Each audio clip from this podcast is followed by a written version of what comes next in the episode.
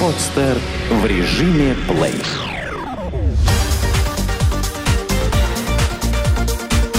Банк.ру. Информационный дайджест. Как банк оценивает получателя кредитной карты? Банки так активно наращивают объемы выдачи кредитных карт, что складывается ощущение, будто кредитку может получить любой желающий. Как все-таки банки оценивают получателей кредитных карт? Обращают ли внимание на качество кредитной истории? И кто может получить карту на самых выгодных условиях? Рынок кредитных карт остается одним из самых динамично развивающихся рынков розничного кредитования. По данным специалистов ОТП банка, в прошлом году рынок вырос на 70%. В этом году к сентябрю рост уже составил 60% и по итогам года может превзойти прошлогодний результат. Объем рынка кредитных карт составляет порядка 680 миллиардов рублей и занимает четвертое место после нецелевых кредитов, ипотеки и автокредитов. По нашим оценкам, кредитными картами пользуются не более 20% экономически активного населения страны. Поэтому в ближайшие два года, при условии сохранения стабильной макроэкономической ситуации, рынок может удвоиться, заверил банк.ру директор дирекции развития бизнеса по банковским картам Банка Траст Руслан Борисюк. Как добавил начальник управления по работе с сегментом розницы Абсолют банка Антон Павлов, на долю пяти крупнейших участников рынка на 1 июля приходилось 57,2% рынка. Двадцатка крупнейших игроков занимает 90% рынка кредитных карт. Банкиры сегодня рассылают карты по почте, отправляют заманчивые смс-предложения, осуществляют звонки, автоматически оформляют карты вкладчикам, и все ради того, чтобы нарастить кредитный портфель и привлечь как можно больше клиентов. Вот только все это ведет к ухудшению качества оценки заемщиков – по итогам сентября уровень просрочки по кредитным картам достиг 8,6%, что является наихудшим показателем среди всех остальных видов потребительского кредитования. Но при этом представители банков уверяют, что полностью контролируют ситуацию. Большинство активно работающих в рознице банков применяют современные скоринговые модели, которые позволяют эффективно оценить заемщика. Оценивается совокупность факторов – социально-демографический профиль клиента, наличие положительной кредитной истории и совокупная долговая нагрузка. То есть значение имеет не количество кредитных карт, а их общий кредитный лимит, рассказал директор дирекции развития бизнеса по банковским картам Банка Траст Руслан Борисюк. В ОТП банке отметили, что кредитная история является важным фактором для принятия решения о выдаче кредита. Банк принимает во внимание как негативные – количество и длительность просрочек, так и положительные сведения, например, наличие погашенных без просрочек кредитных обязательств. При этом отдельные банки, как признаются эксперты, действительно готовы выдавать карты почти каждому, правда, лимит по карте будет маленьким. В случае дефолта потери также будут небольшими – если клиент зарекомендует себя с положительной стороны, то в будущем сможет получить больший кредит на более выгодных условиях. Что касается выгодных условий, то, как рассказал начальник управления розничных продуктов и развития клиентских отношений Райфайзенбанка Алексей Капустин, в их банке клиенту могут предложить наличную карту с выгодными условиями по использованию наличных средств.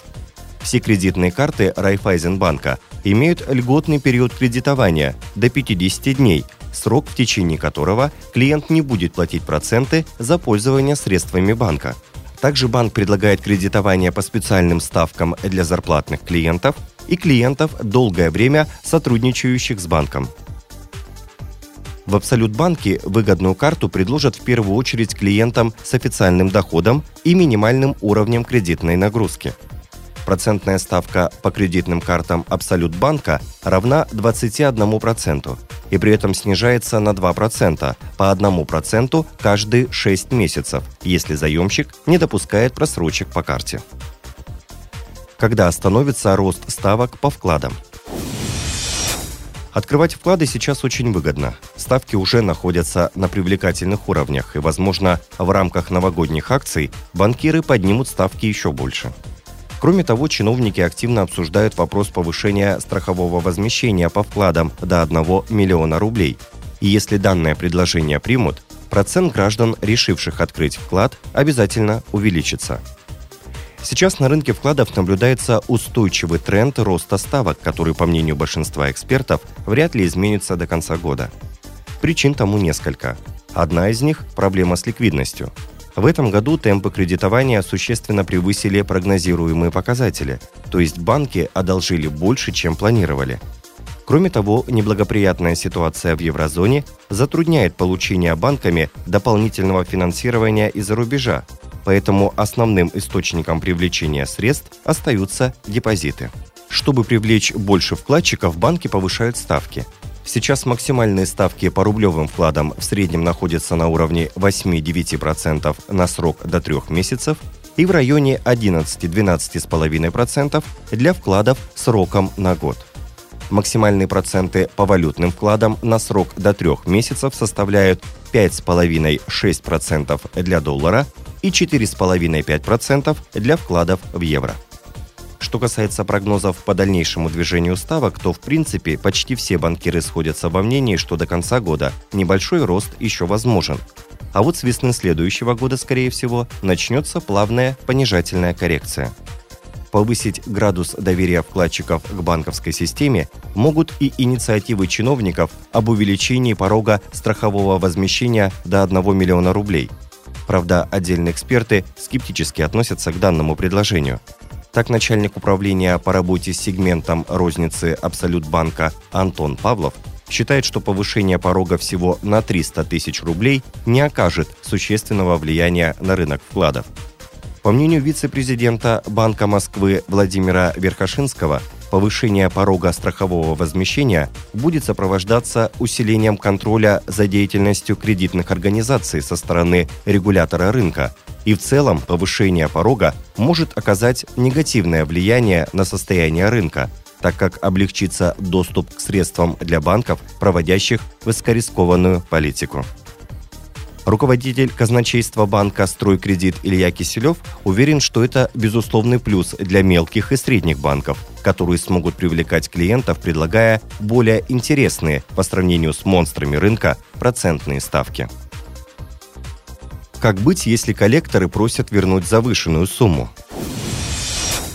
Ситуация, когда должник брал в кредит 50 тысяч рублей, часть долга выплатил, а ему звонят коллекторы и требуют вернуть уже 80 тысяч рублей, знакома многим. Почему такое происходит и как поступить должнику, чтобы уменьшить сумму долга? Трудности всегда возникают неожиданно, и вот вчерашний заемщик превращается в должника – и без того сложное положение усугубляют коллекторы, которые ежедневно звонят и требуют вернуть долг, который за небольшой промежуток времени почему-то стремительно вырос. При этом коллекторы частенько завышают свои полномочия и пугают граждан описью всего имущества, судом и даже исправительными работами, если должник к такому-то числу не погасит свою задолженность. В такой ситуации необходимо поступать следующим образом. Во-первых, если банк продал долг коллекторам и при этом не известил вас об этом в письменном виде, то закон уже нарушен, и коллекторы не имеют права требовать погашения. Во-вторых, банки часто включают в сумму долга различные комиссии, страховку, большие штрафы, пени. Затем они продают эту сумму коллекторам, которые также могут включить в сумму долга свои издержки – чтобы разобраться во всем этом и заодно попытаться уменьшить сумму долга, отправляйте в банк письменный запрос с требованием предоставить выписку по счету. В данной выписке банк должен сообщить о размере задолженности, а также источниках, из которых она сформировалась. Далее вам нужно детально изучить выписку. Может даже обратиться за помощью к юристам, которые просмотрят подписанный вами кредитный договор и сравнят его с выпиской. Если вы увидите, что некоторые суммы начислялись незаконно, то можете отправить в банк письменную претензию с просьбой провести перерасчет. Если банк вам не ответил или отказался идти навстречу, обращайтесь в суд. В суде можно опротестовать начисленные штрафы, уменьшить неустойку. Пожаловаться на банк также можно в Роспотребнадзор, Федеральную антимонопольную службу, Центробанк. сделано на podster.ru Скачать другие выпуски подкаста вы можете на podster.ru